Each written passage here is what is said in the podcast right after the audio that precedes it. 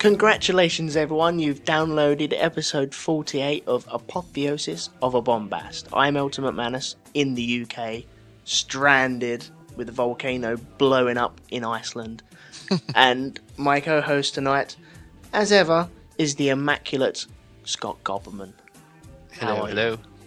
How are you? I hear you're um, suffering with poison ivy. Uh, yeah, well, I hope that's what it is. You know, normally you don't go around telling people, I have this rash.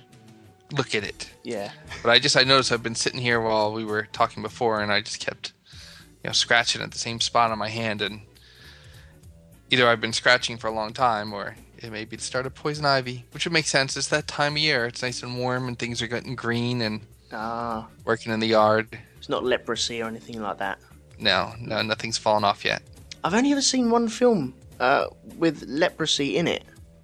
I remember someone uh, was it a, a boat crashed on an island, and some guy fancied another woman, but she had leprosy, so he went off with her. It wasn't one of uh, these dodgy films that you can find weird places. And then he had to say goodbye to his friends, and his fingers were missing, and ah. Oh, he shared a cigar with a woman, I think it was Ah, and he caught leprosy that way. Uh, uh, it's always stuck with me. I, oh, God knows what film it is, but there. I had read a book after I guess it was like um, early teenage years. I had read uh, Lord of the Rings and all those books, and then I uh, looking for other books. Uh, was it Piers Anthony? He has some books, and the River Riverworld books I read, and there was another series called uh, The Chronicles of Thomas Covenant. Uh, the white gold wielder. He has a white gold wedding ring Okay. which somehow he gets uh, sucked into this other reality. I don't remember all the details, but the fact his wedding ring was white gold was a big deal, and and it was just slightly similar to uh, Lord of the Rings, like similar enough. Plus the fact it had naughty words in it that made me go, "Ooh, I'm gonna read this." As I'm a 14 year old. Right. Um, but anyway, he um, has leprosy, and so that was really my first first exposure, and actually, really the only time I, I can remember seeing like a main character that has uh, uh, been afflicted with the disease. Yeah, Like, so- uh, but my understanding of the disease came from that book. You know that, and having to look things up because I wasn't really sure what they were talking about. yeah, it's a fabled thing, though, isn't it? I don't think you meet many people down the road with leprosy.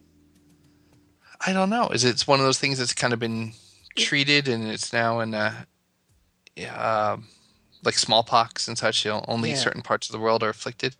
Yeah. Is, is smallpox gone then? Totally gone?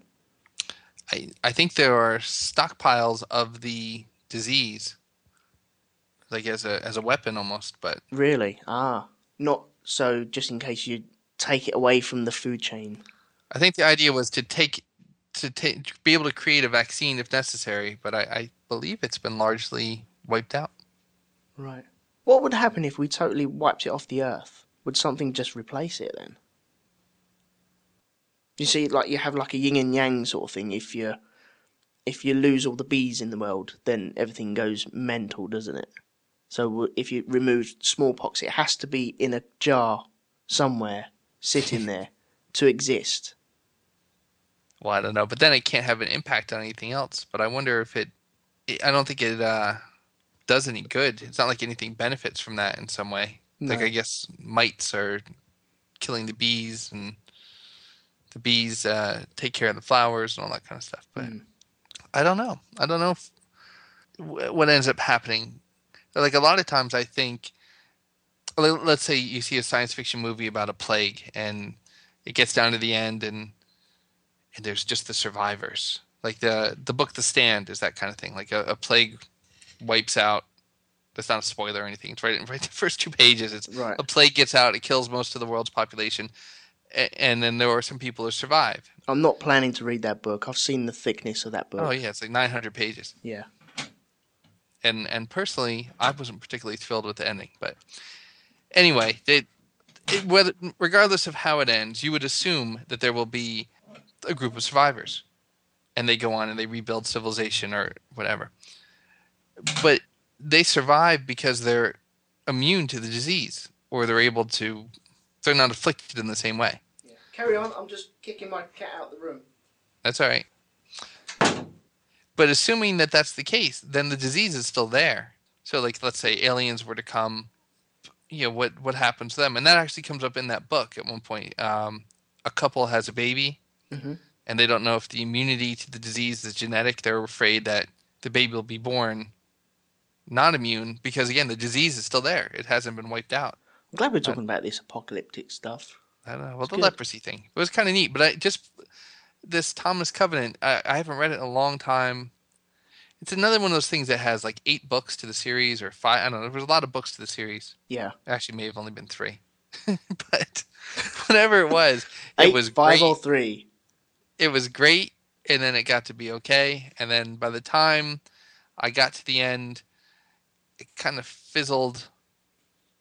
I I actually even felt that way a little bit about Lord of the Rings because I had read The Hobbit, and then I read um, the three main books, and then they have like other books. I I want to say one of them is like the Similarian or something like that.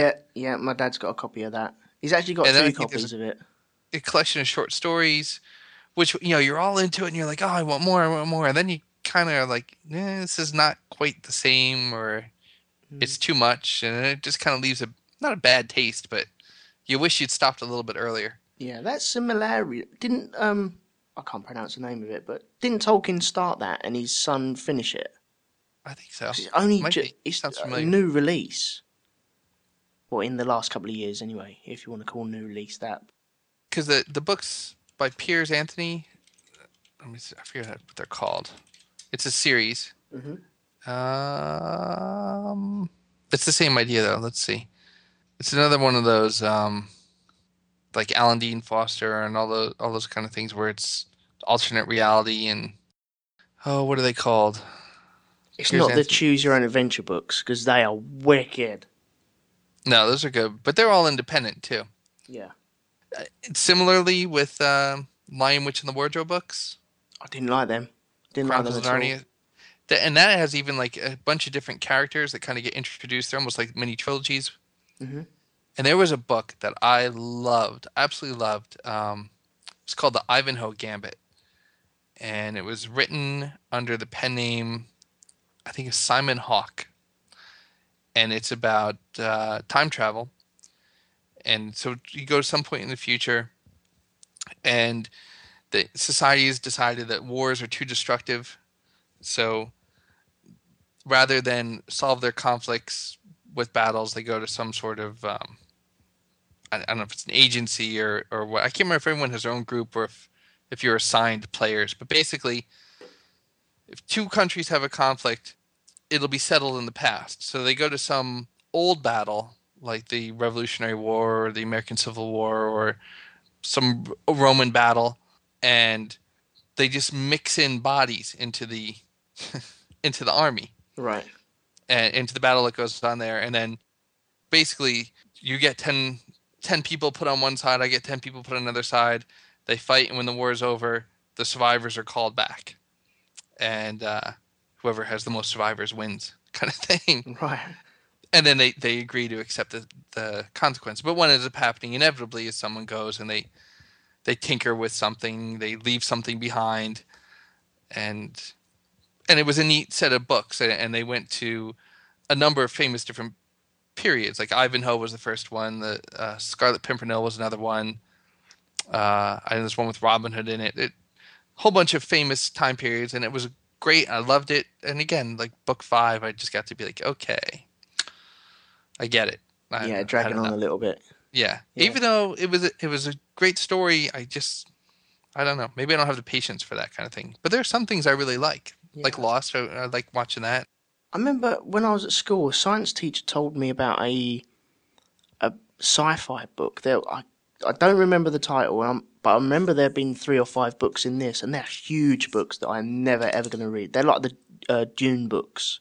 They're huge as well. Um, yeah, I never really got into them. I tried to read them, but Yeah. Well, th- this story was about uh, a colony, uh, a colony, uh, yeah, colony on a big starship, and the universe was collapsing, and somehow they managed to get outside of the universe as it collapsed, let another big bang happen, and then they came back to Earth. or came hmm. back to where they were. It's a really good idea, and I got, oh, I think, oh, 10 pages into it, and I was like, oh, I can't do this. so I found out from the, the science teacher what it was all about, but I, I can't remember. But it sounds like a really good book. Do you like uh, like TV shows that are ongoing, or do you kind of prefer each each episode to be self-contained? You know, books or, or TV shows, but well, TV shows is probably more applicable. Uh, da, da, da. See, everyone knows I'm a big fan of Lost, and the story arc Yep. on that. I love that long story arc. But that's kind of the exception. The uh, it, I would let's say let's say a new show comes on, and it's um, it's like a science fictiony kind of show. So would you prefer that it's with with small exceptions that it it's basically um, conflict resolution show over conflict No. resolution show over or do you kind of prefer that over the course of a whole season there's bits and pieces going along and yeah. and at the end you hope to get somewhere I- I'd, I'd rather have the whole season as one big show, and each episode is split up into a section of that show. A bit like 24. I, I can't get into 24. I've tried many times, and I've got halfway through certain seasons, and then, no, that's it. I can't do anymore. But I like the idea of it. But I see Fringe. I've tried to watch Fringe, and Mhm. I, mm, I can't get into it. I can't do it. Fringe bounces back and forth between like a monster of the week mentality, and then they'll have two or three episodes that build this overriding arc, but then they get away from it, and they. I don't think that's really the best fit either. Even though I, I like the show, it some weeks you go and you get nothing, and you're you're in the mood for that kind of long arc, and then other weeks you you feel like, well, we all we got was some information here. We didn't really get a lot of action. Yeah. I don't like in comic books and TV shows in general when it's something that requires a giant investment or that you be there from the beginning. You know, I, I had a number of TV shows that I kind of found out about later and I tried to watch and I just felt like I missed too much. Yeah. And as a kid or even an adult with comic books, like when I was I was going through some of the old books I have upstairs now and a lot of my things from the early 80s are they're silly stories, but it's you know, um, the bad guy of the, of the month, basically. You know, Peter Parker is uh, buying flowers for Aunt May's birthday and bumps into this creepy-looking guy. He turns out to be um, a disgruntled electrician. He builds himself a super suit. Spider-Man shuts him down. On Thank to the you. next one. You know, go buy another one. And there were a few big events that were crossovers between things or, or long, ongoing story arcs. But in general, you could buy a comic book and you got a whole story. And and nowadays, there's a couple times I've tried to buy comics because I'm kind of interested in some things going on, and it's you basically get um, ten minutes of a story. That's that's a two three day event. So you're gonna have to buy other issues, and Yeah. generally I end up buying these collections that tell the whole story like a, a year later, where they put a bunch of issues together. But it's a different experience. a bit like um Quantum Leap. You had your initial thing that happened, but then each week it was a, he was set into a, a different situation which he had to resolve, and then he'd move on to the next situation. But all all the time trying to find the way back home. Right, that and Sliders were both that same kind of story. Mm. But I think the issue with that, and probably what Lost was kind of trying to avoid, is how, you know, at some point you have to be moving toward an ending. And there were a lot of times where you could watch eight episodes in a row and you didn't feel like they got any closer to getting home. But So well, I don't know. we're not here to talk about Lost. You know, go see Lost, uh, rethinking Lost if you want to hear about Lost. At rethinkinglost.podbean.com. Rethinking Lost is a weekly conversation across the Atlantic brought to you by Scott and Elton. Listen as they theorize, spoiler free, on the hit ABC television show Lost. Witty, thought provoking, light, and funny. Rethink Lost. Anything happened in the news uh, around your way? Because we've had a big volcano that stopped everything, and everyone's moaning and groaning. I know, I've heard about it. Understandably, Yeah. have, have they made a big deal about it over in the states? Uh, just that it could happen here, and you know, what if, and you know, then you get a couple people who are offended that parallels are being drawn between that and when um, airspace was shut down here for the terror attacks, and people are just nuts. They don't get it sometimes. Mm.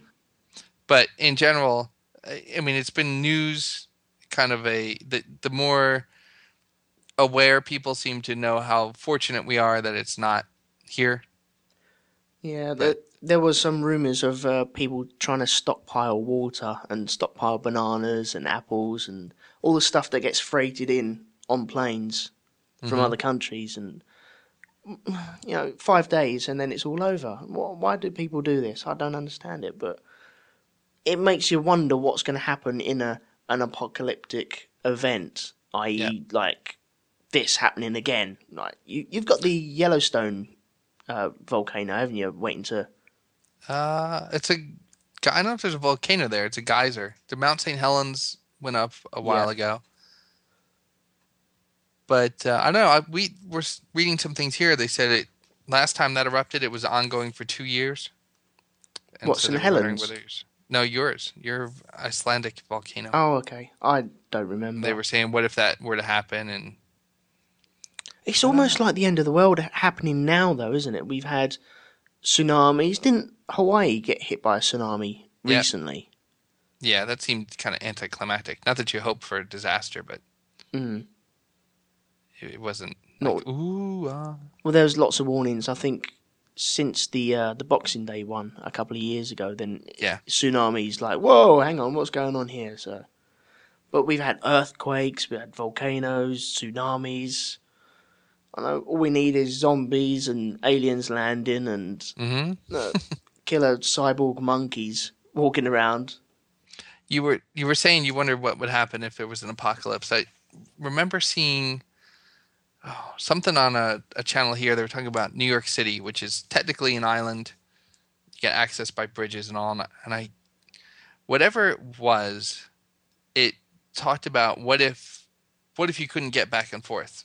Uh, I think it was what if the bridges were, were destroyed or something, and because of the volume of people on the small size of the island, they said there was only enough food and perishable things there for it was like a matter of, of days it was like if you know for the the high concentration of people there and you figure all those high rise buildings and all Yeah, yeah. that it's But what about You know, all them millions- hot dog vendors?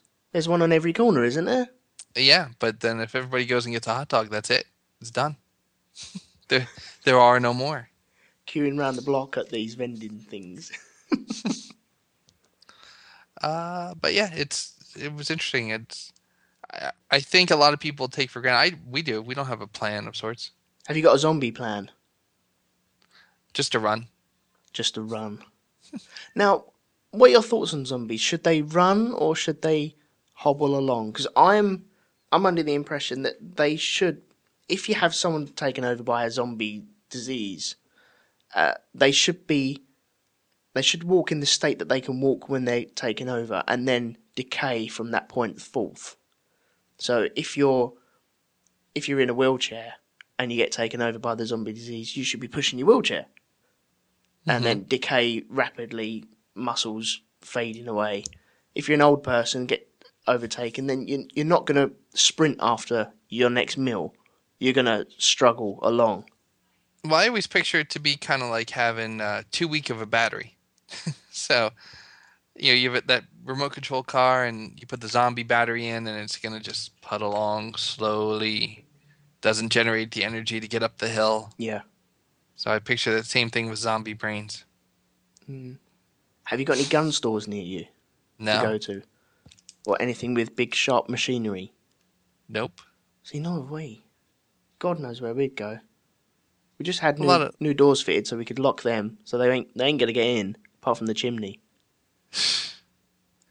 Well, I always say that about our. Excuse me.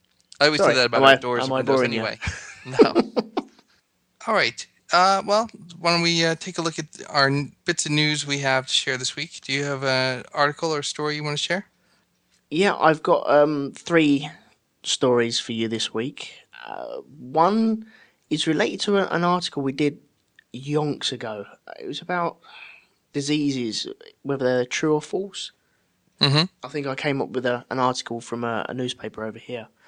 Well, a lady over here in Devon has caught one of these diseases. Well, it's not really a disease, but you know, has been inflicted with one of these things. Uh, this lady in Devon has caught foreign accent syndrome. Uh, she suffered from a, a severe migraine and woke up one morning speaking with a Chinese accent. Poor little lass. And then she went to bed, woke up the next day, and it was even stronger. And she really sounds Chinese. uh, she's phoned up her friends and family, and they don't believe her on the phone at all. It's, I'd imagine it'll be like phoning up your parents and putting on a fake accent and, no, it's me. And then, yeah, of course it's, yeah, of course it's you, no worries. And then they put the phone down, and then you ring back, hi, I think we got disconnected. they just carry on like that. But this poor lass has, yeah, has it. No, I can see that though, because they say in the article that it's uh, possibly caused by a stroke, Yeah, and I I think people assume it sounds Chinese, but it's it's just a inability to make certain phonetic sounds that seems consistent with people who were raised speaking Chinese. So, Yeah. let me play a bit to you if I can. all right. I don't know when I will get my normal voice back, if it will ever come back. Some people have it for a few years, some people forever. Nobody knows. On the day that my voice changed, um, I found it difficult to speak, and when I did speak, it sounded Chinese. Um, that lasted for about a week, and then I woke up again the next day. It sounded more Eastern European, and it have been like that ever since. Okay. I shouldn't laugh. It makes sense. It's I mean, it says she had a headache. They say they think it's triggered by a stroke, and Yeah. the fact that you uh, either clip or draw out your vowel sounds, and that makes sense to me. Yeah, I I do feel very sorry for her because uh, God knows what I'd do. I think if it happened to me, I'd be mortified, and then I'd probably go through a week of, my God, this is hilarious, and then I'd just be on a downward depression. Well, you hope people would not judge, but inevitably they do. They sit there and just they think you're being funny. They think you're being obnoxious. Yeah, of course they will. Everyone would judge that. Christ. Uh, I think Did you see mentioned... the other cases they talk about? Yeah, yeah, I was just about to hit on them. Uh, I don't know if we re- reported this on the last time we spoke about it, but if you want to hit them, go for it. Well, I just see the one the the woman in the 1940s who developed a German accent after being hit by bomb shrapnel during the war, Yeah. and she was shunned by her community and accused of being a German spy. That's tragic. Go on then, let's hit from you then. All right. Well, again, talking about an article we've referred to before, there was a website that uh, we've mentioned on the show, the Save Fruit Pie the Magician website. Mm-hmm. And uh, I've actually interacted with Brandon, the guy who runs the site. And unfortunately, it's not very active, but he he appreciated our mentioning it, and he said he's going to try to get on it and all. And in there is is a nice profile of, of some of those characters and all. Then my brother, uh, on his Facebook page recently, had posted a picture of uh, Twinkie the Kid, and I guess Twinkie the Kid has gone. he's been revised, and it's it's definitely not the same looking Twinkie the Kid. So in the back and forth between him and his friends, uh, someone gave me this link or gave him this link, which is the Sun-Maid Raisin tarts it up, and they're talking about how the the woman from the Sun-Maid Raisins box has received a uh, has apparently gotten a tan and some highlights and found a new place to put those raisins in her bra and they show how uh, she's gotten a uh, what they call a babylicious makeover She is very Barbie in it, though, isn't she? They're both drawings. The old packet has got the old drawing on it, and this one's a, a drawing as well, isn't it? But yeah yeah, there's a distinct Barbiness about her.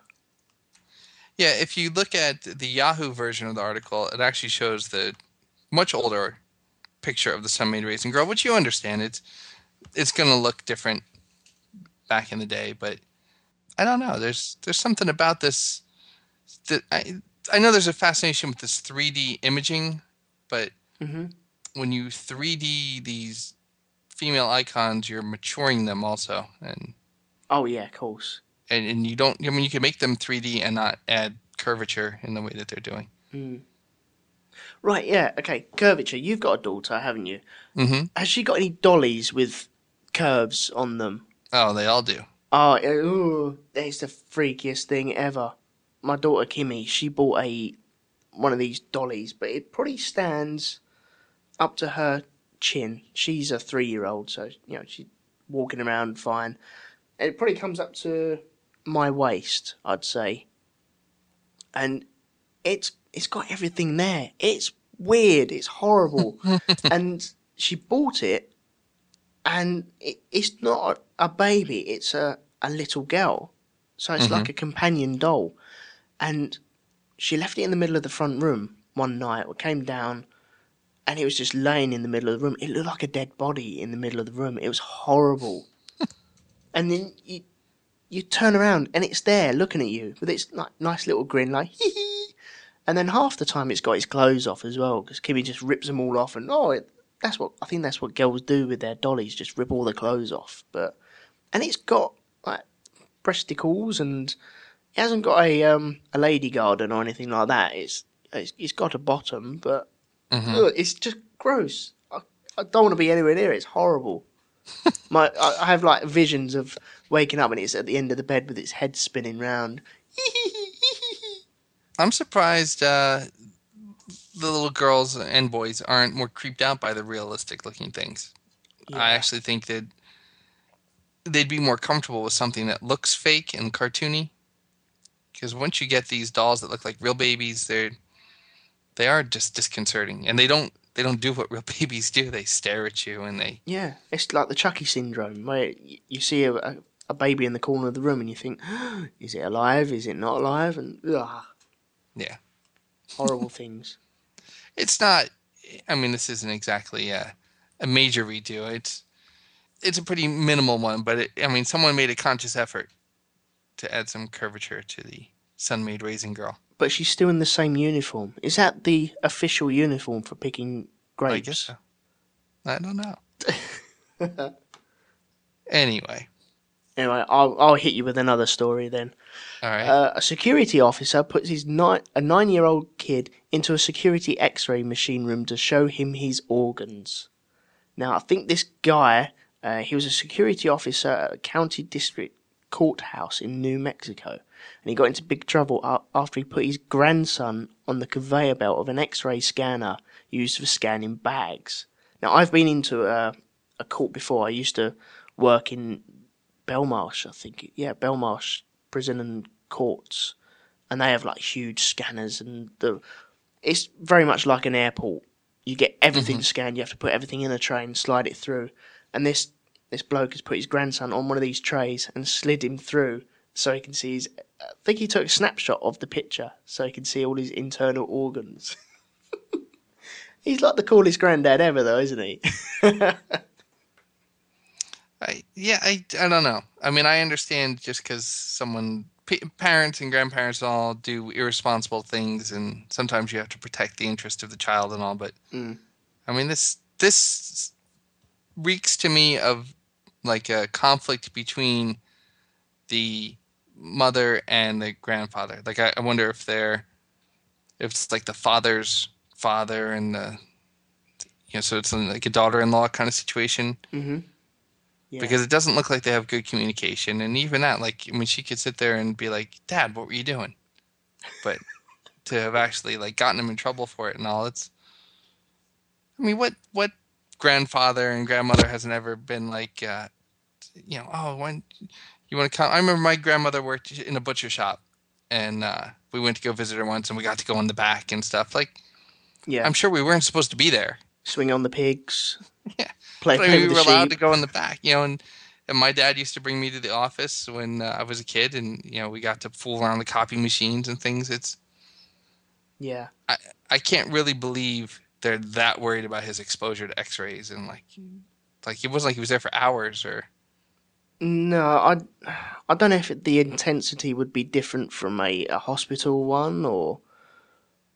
I would think it has to be fairly weak to not get through the uh, organs and stuff, right?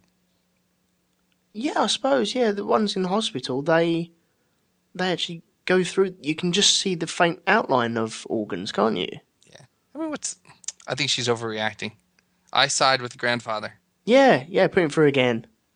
Do do a family portrait through it. That'd be brilliant. Uh, what are your feelings on these full body scanners as well? Because they're starting to put these in uh, airports, and there's a lot Yeah, of uproar. I've seen uproar about that. It, it gives an outline of of private parts and stuff like that. I Yeah. I don't know. I just there's Well, apparently you worry too much. it's not for everyone to go through. I think it's more of every fifteenth person. They go, "Oh, you, you look a bit sus. Let's." You got a bit bit of a package down there, and you find that you know the guy's actually got some socks stuffed down his trousers, and that, ah ha ha, we know your secret. but I wouldn't have any problem going through there at all. No, I wouldn't either. I think it's it's a lot of noise. And, Yeah, I know there was a story recently of someone doing it and then getting reprimanded because he commented on the size of the lady's bosoms. And, you know, you're going to do that for the first 10, 15 people, and then it's going to get boring. It's going to get dull. but it's not like it's a a photograph out of Playboy or anything. It's a it's not. You could sit there with a pencil and draw what you're going to see. Yeah, it's a sweaty lady waiting to get on a plane. That's, yeah, and all that's you get is the outline. You get the contour of the body. Yeah, it's it's not exactly going into in depth and HD TV, is it? Christ. But I haven't got a problem with it. I'd go through it. Yeah, I don't have a problem either. When you go through metal detectors at the airport, do you ever put your arms up? 'Cause I I always put my arms up for some weird reason. It always feels natural to put my arms up, as if no, I haven't got any guns on me. Look. No, I, I always am convinced that I've forgotten something though, or like I am always well, you know, why doesn't the wedding ring set it off, but your belt buckle does, and things like that. I'm always surprised by that stuff. But I, I say put more kids through X-ray machines and show them their insides. All right. Well, talking about crazy family members and controversy they stir, uh, my other news story for this week was the scathing Amazon reviewer revealed as an author's wife. Now, I, I know we've done some talk about um, strange comments that people put on Amazon and eBay, and you know, it's tough. We, we've even talked about on our Rethinking Lost show the the way anonymous comments work and how people can pretty much say whatever they want without you know really being out in public yeah. Yeah. with some digging you can get who they are and you can put it out there but people can anonymously do a lot of things and they can pretend to be other people too even even our thing you know you can click comments and i suppose if we wanted to we could sit there and i could pretend to be uh, our, our most ardent fan and you would be answering and it could be me going i really like elton he's Yeah. the bestest five stars and that's you know we could go back and forth like that Yeah. we don't Let's take this But- opportunity to, if if you're anywhere near your computer or iTunes, then just uh, do us a review for us, please. That'd be awesome. Thank you very much. only if much. it's a good one Yeah, only good ones. But then that nulls and voids the the purpose of actually doing the review, doesn't it? So you know, just put what you think. Well, let's put it this way: it's rather than see if when someone puts something negative up, a lot of these times they're up there for good. So, let's say someone were to put a comment up that says, um, "Scott says um too much." Yeah. Okay, I got it. I'll work on it. I won't say um so much anymore. Well, I could stop doing it, but that comment is still there. So it's better to send something constructive and negative under the table directly to the person, let them be able to respond to it, and then, you know, when you are happy, if you're not happy, don't say. You don't have something nice to say. It's not worth saying. Yeah. I, I'd, I'd rather get an email, a stroppy email, and then we could read the stroppy email out and then not rip it to pieces, but, you know, just have a little go and say yes, no, maybe. Anyway, throw it away. I just, I mean, there's certain things like if, I mean, the show is free. You don't have to listen if you don't want to. So, I mean, that's certainly. I don't think that there's a point for for us or for anybody to, to leave a, a negative comment on something that if you don't like it, you just don't have to listen. Yeah. Um, but a different situation would be if you've gone on a vacation in a resort. Uh, like I, I've done that looking for places for us to go on vacation, and you go and you look at. There's always people who love it. There's people who hate it, but every once in a while, there's meaningful things. Like we were looking at, um, uh, like beach resorts, and someone wrote, "Well, you know, they just opened this facility. They cleared the woods. It's a beautiful facility, but because it's all new, the wildlife is you know still around and we found there were a lot of bugs but uh, okay so then i look at a couple more comments like six months later someone went on a trip and they were like yeah it was beautiful but we had to have the mosquito screens up all the time and hmm you know that that kind of thing could be perceived as a negative but it's not it's not critical of the resort. It's just it's matter of fact you know or, or someone says um, we went to this resort in february and it was it was really crowded. It turns out that all the kids are on vacation that time of year so that tends to be a very busy time Mm. that's not negative so much as saying uh, you know the cashier in the store was very rude to me. Okay well she might be gone. You might have been a jerk to them. It may have been that they were trying to help you you just didn't like what they had to say. That kind of thing is is not helpful. So what happened to this guy then in this story? Well, so this author, uh, he what was he write? Books about Russian history, and um, he's one of say like a dozen authors who specialize in it. These professors, um, and there was this this uh, reviewer who only went by the the moniker historian who just ripped all these other authors. Everyone was awful. You know, his writing is so dense and pretentious itself so tangled in literary illusions that it's hard to follow or enjoy. This is the sort of book that makes you wonder why it was ever published, et cetera, et cetera, et cetera. Right. All but one. You know, one one author um, is being hailed as beautiful and necessary, superb, and a storyteller whose writing will go on forever. So I guess these other authors were sitting there going, "Oh man, it's you. We know it's you." And he's like, "No, no, no, it's not." So for qu- quite a while, it's been an ongoing thing, and finally, you know, he's threatening to, to counter sue. He says, "Stop saying it's me. I'm not doing it. I'll prove it's not me." Mm. And then somehow, it's not in the article how he found out, but on Friday evening, uh, the author's lawyer made a shocking announcement. My client's wife wrote the reviews, he said in a statement. My client has only just found out about this this evening. Both he and his wife are taking steps to make their position clear. Ah. So sort of inside job. Yeah, and I can believe he might not have known. And I can even kind of understand. I, mean, I don't know about the the knocking other people, but um, like for example, my wife's work, they have at the bottom of every receipt they have those customer service surveys, and where you, know, you go to restaurants sometimes and they say you can enter a contest if you please fill out this survey. And the deal is basically if they don't get all perfect ratings, you know, their boss calls up and wants to know why. You know, why, Right. why did this person give you four out of five? Why did they say it was only satisfactory instead of outstanding? And they also have to get a certain number of people, certain percentage have to respond. Or her boss calls up and is like, "How come only ten percent of your customers filled out the survey?" Which to me that's absurd because all you can do is say, "Please fill it out." You can't exactly follow them home and hi, I'm just. You'll get a negative thing if you pester them too much about the stupid survey. Yeah, of course, yeah. But she mentioned that some of the other people in her company, because you get this massive pressure and you're denied raises because you don't get enough things, and and really it's a question you don't have an answer for and it's something you have no control over. So I guess this other store was uh, they were filling out the, they were calling for people. You know, they would Right. if they had an out of town prescription or someone left a receipt just kind of on the counter, they'd go out to the payphone outside and they would call. They- They actually like I can't call even even legitimately for my prescriptions. I'm blocked.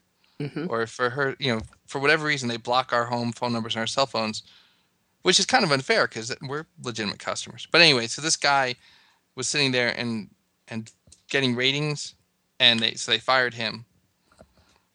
and I, I can understand how like someone if you knew your wife was in, tr- in danger of losing her job or or getting chastised because not enough people were calling, Well, yeah, then you know, I yeah, would try to. I wouldn't fake it necessarily, but I would certainly make sure I got my call in one way or another. Yeah, of course, yeah. And There was a, a big scandal over here with the TV and TV. I think it was BBC and ITV got into a lot of trouble for the competitions that they used to run, and some people had their friends phoning in from the show, and there was one on a program called Blue Peter where they doctored the the results. They were tr- they it's a kids program where they do general activities and they had held a competition to name a pet, I think it was. And I don't think many people voted in, and then they had friends vote in, I think it was. Mm-hmm. And it was basically a, a big fix. And then they named named this pet the winning name, and then they had to come out and say, look, we we screwed it up, we falsified all the results, we'll get another pet and then name it the correct name. And there's lots of other competitions like phoning during the adverts where you have like a question bef- just before the adverts. Lot, Lots of mm-hmm. people got pulled up for that, and it's sometimes it, it's a big money making thing, and that's where the problems lie. If they're making money out of it and they're doctoring the results, then they've got a big problem because that's fraud. Mhm. So they, they can't go down that lines, and that's why I I've never phoned up a competition on, on the TV at all. I I don't do the Big Brother thing. I don't do the X Factor thing. I don't do I'm a celebrity thing because one, I don't really watch them things. Number two, I think they're yeah, it's just money going into certain people's pockets, and you're just lining their pockets, and you, it's not going anywhere. Yeah, ten percent of this might go to charity, but okay, fine. You've got to go through the administrators to find that. I, I might as well just go down the road and put ten pound in the the hospice shop. Might as well do that. Well, all right. Do you think it's a big deal if, let's say, you um, you invent like a fitness product? You've got like, so like, well, you know, you sit go there on. and you're like, I'm gonna take, uh, you take some broken toy and you're like, you know what, I can make this like a, you know, a, a sit-up bar or something like, you know, whatever. And so you've got a couple friends, your brother-in-law, your uncle, um, your neighbor, and they happen to be doctors, and so you're like, oh, I got three out of four doctors recommend this product. Okay, that's manipulated. They're your friends and family who happen to say, yeah, buy Elton's product. Yeah, It's misleading in a way, in that their basis, their endorsement is based on not the product itself, but I mean, I, I think that's not necessarily a problem. I, I, I don't think that's that big a deal. Now, if they were to sit there and and uh, make false claims about your competition, I could see that. And even this, this lady, I mean, everything she wrote sounds like an opinion.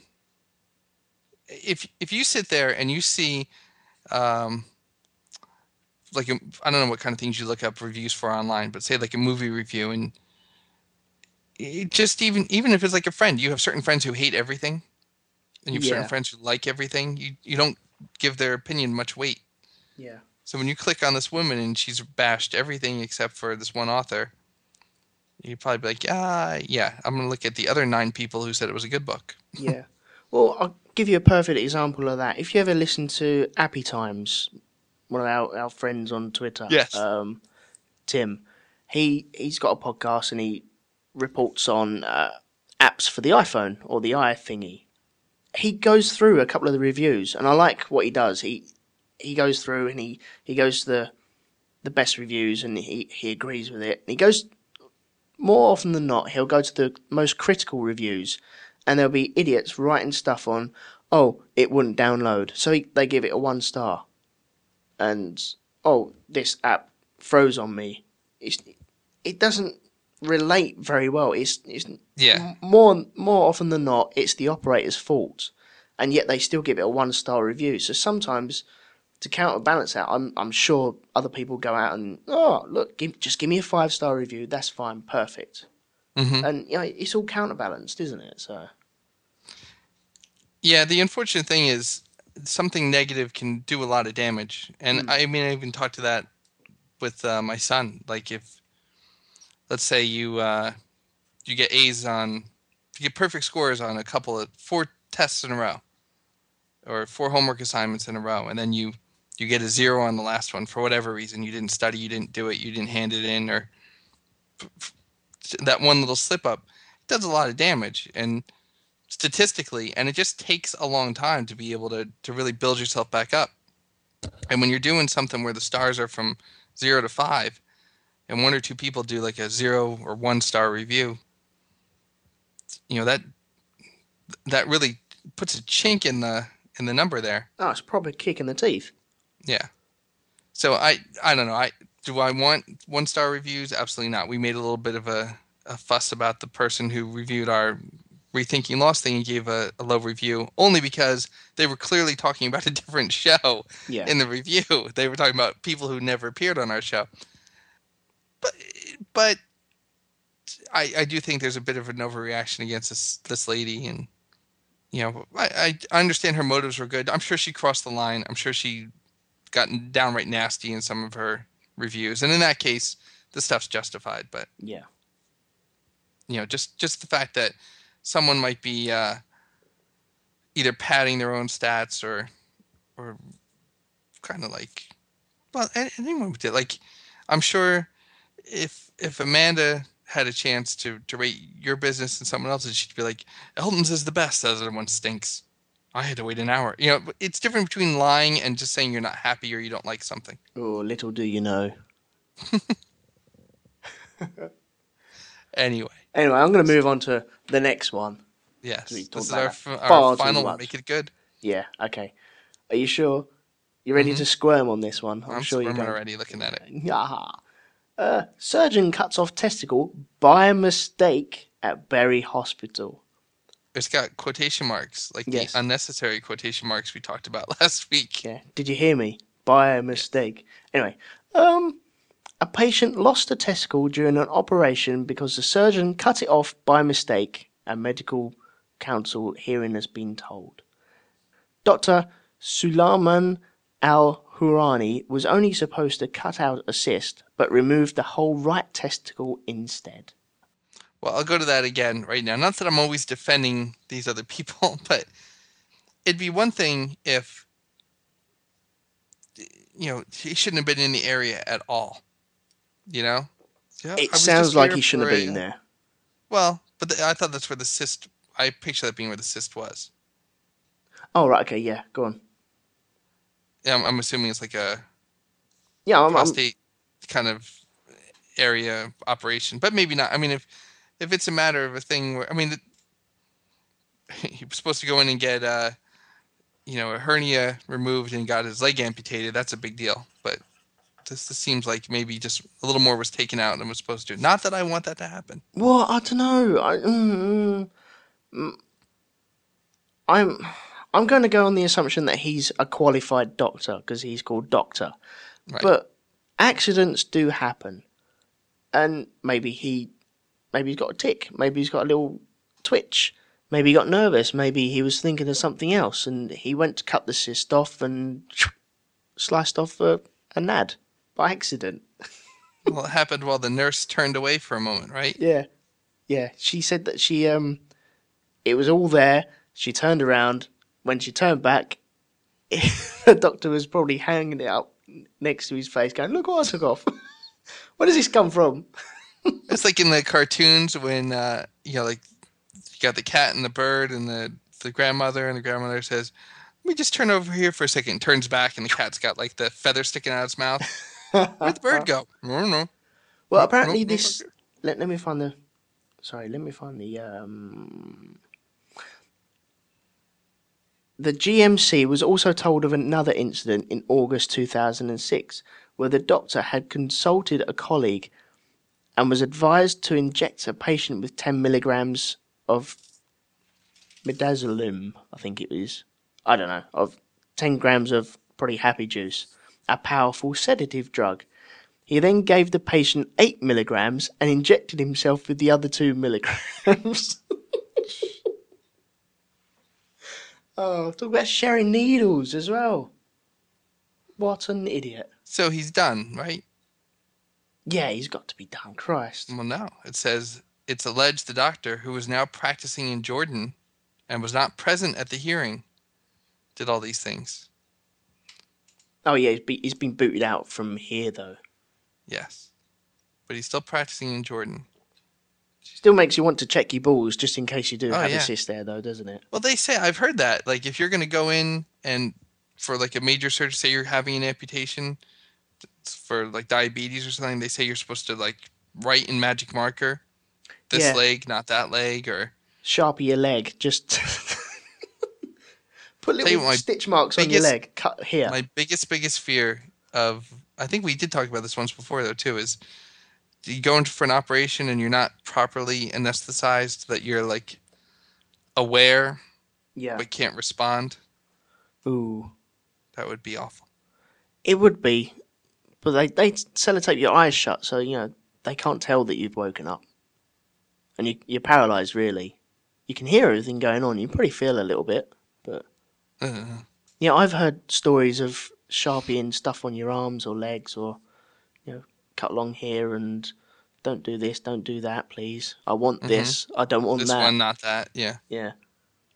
The ah, well they say i've heard that before you make sure you do it but you I'm getting that know. feeling. You know, if you get kicked in the balls by your kid, Mhm. and you get that sharp pain just rising up into into the bottom of your stomach. I'm getting that right now. oh, I did.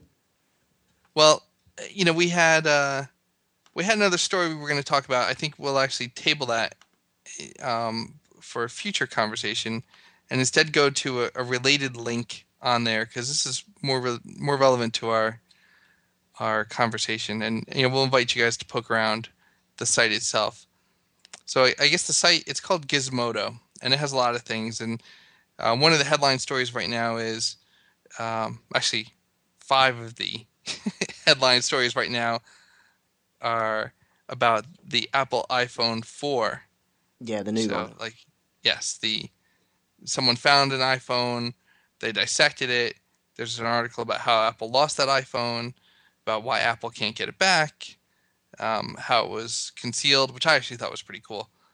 And so basically, all the headlines are stories about this Apple iPhone, and we were going to talk about that. But then Elton found a related link, which is actually what we're going to talk about today, and it's the girlfriend body pillow the saddest place to lay your head. So, this uh, you're talking about the Barbie dolls and such. It's scary. Um, It's, it, it's wrong, isn't it? Uh, this pillow consists of a, a pink square pillow, and coming off the top left hand shoulder is an arm that runs down, and you have two breasts to hold and cup to your pleasure. And it's also got a little rubber hand at the bottom as well, isn't it? hmm It's it's as if you were rolling and cuddling with your loved one in bed, and this pillow is the perfect shape. Although you'd probably have stitching over the boobies on this one. Well, here, let me read. Uh, this is the description. You can buy it at Sears for ten dollars. Is that all? So oh, I'm gonna get one. That's then. all, ten dollars. So, uh, here's the product description: Girlfriend pillow. Do your wife's business trips make you unease at bedtime? Perhaps the fact you don't have her around share, to share your dreams makes it harder for you to fall asleep. This comfortable pillow recreates the comfort of having your beloved partner. Thinking about the fact of sleeping alone produces an isolated feeling, especially if you are used to have the soft, comfortable arm or maybe you enjoy a better sleep when you locate your neck in your girlfriend or wife's breast. This is this is like a spammer wrote this, but it is. It's from the Sears website, which is really scary. This hug pillow has an extension that replicates the soft arm of your partner and also adds a breast-like sensation on the pillow, giving all the contour of your loved one. Your days of uncomfortable nights are over. That I'll tell you right now. That has to be our moral of the week. Your days of comfort, your days of uncomfortable nights are over. Cool. Whether your wife is away working or you broke up with your girlfriend, this hug pillow will maintain the comfort of your sleep. Girlfriend pillow imitates the contour of your loved one at your side while you sleep. let's see. Do we have any customer Now- ratings? It's it says um, it gives you perfect contour of your loved one. Have you seen the breasts on this? They're they're like two footballs stitched onto the front of it, and they got the seams running like crosses across, across them. Unless you're going out with Frankenstein, that he likes to stitch your girlfriend up a little bit, then no, it's not going to feel like that at all, is it? And what's what's with the yellow rubber glove at the end as well? Where does that go? Where does that tuck in? It's scary. Now this has um, customer ratings and reviews. It has no ratings. Well, here, And I've bought one. be the first to rate and review this item. It says. You bought one, really? No, not really. no, not really. Product description. Who wrote that product description? I mean, I I do editing for work all the time, and I mean, it, you pay someone like fifty cents to go through that and proofread that. Oh, th- this is getting weirder and weirder. I've just looked on the Gizmodo thing, and if you Mhm. scroll down, you've got lots of comments Yeah. that say, I, kn- "I know a few men sleeping with who sleep with one, and screw buying it for myself. This would be an excellent gag gift idea. I suppose it'd be a good little gag gift idea. I don't understand. Where do I penetrate? but they've also got a, a, a male version which you can. It says, "Would it make a lovely couple?" I suppose it would. I wonder if they fit together. That'd be cute. Yeah. Uh, No, it wouldn't be cute. You're wrong there. but if you scroll down a little bit further, you got um body length pillows, and they got like uh, almost like a manga lady in her I don't know skimpy outfit Yeah. Laying on there, and oh, I don't want to think why that's on there, and uh, I, I suggest anyone listening to this go to the, the website and just have a look at these these two pillows and the Yeah. man pillow as well.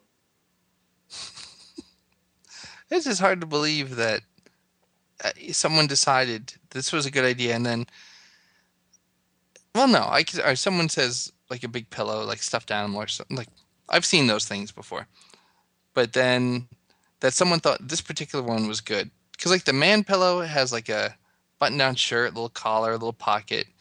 The arm is at kind of a natural angle. But you don't lay in bed with the shirt, do you?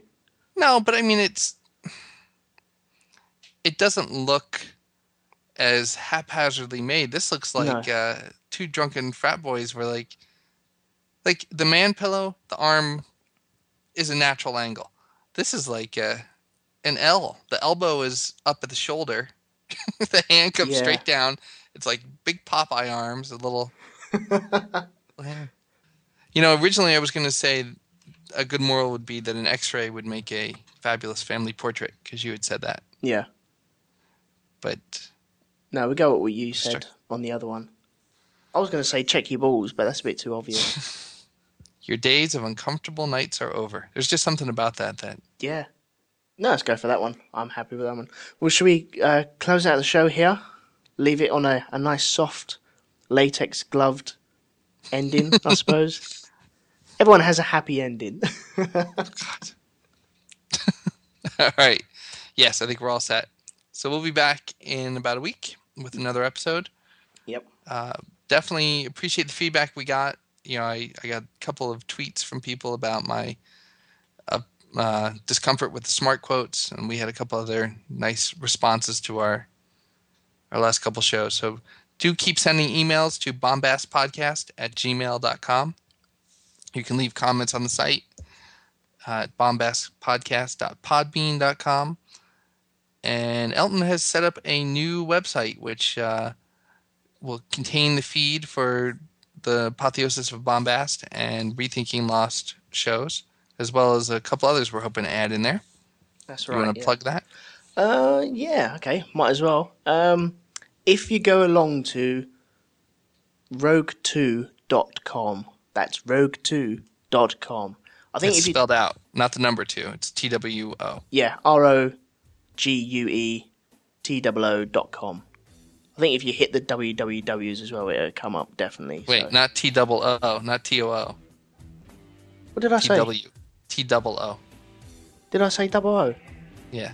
Oh no, T W O. Sorry. Don't.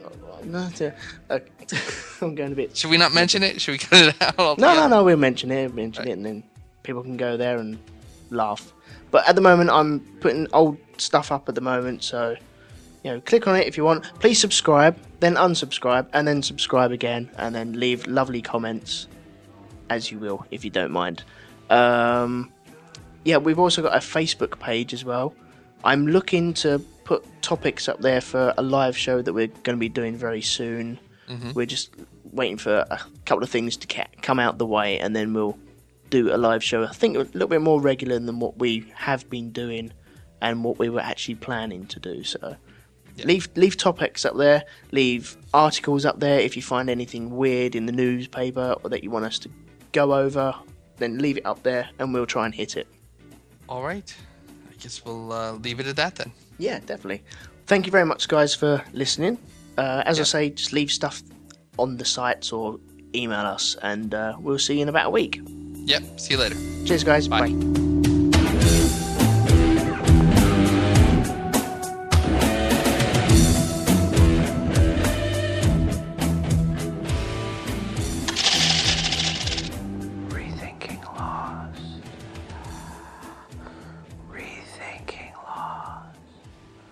Listen to Rethinking Lost weekly, a podcast dedicated to the hit TV show Lost. Now, in your podcast stream. Join the conversation. Discuss theories. Question answers email rethinkinglost at gmail.com rethinkinglost.podbean.com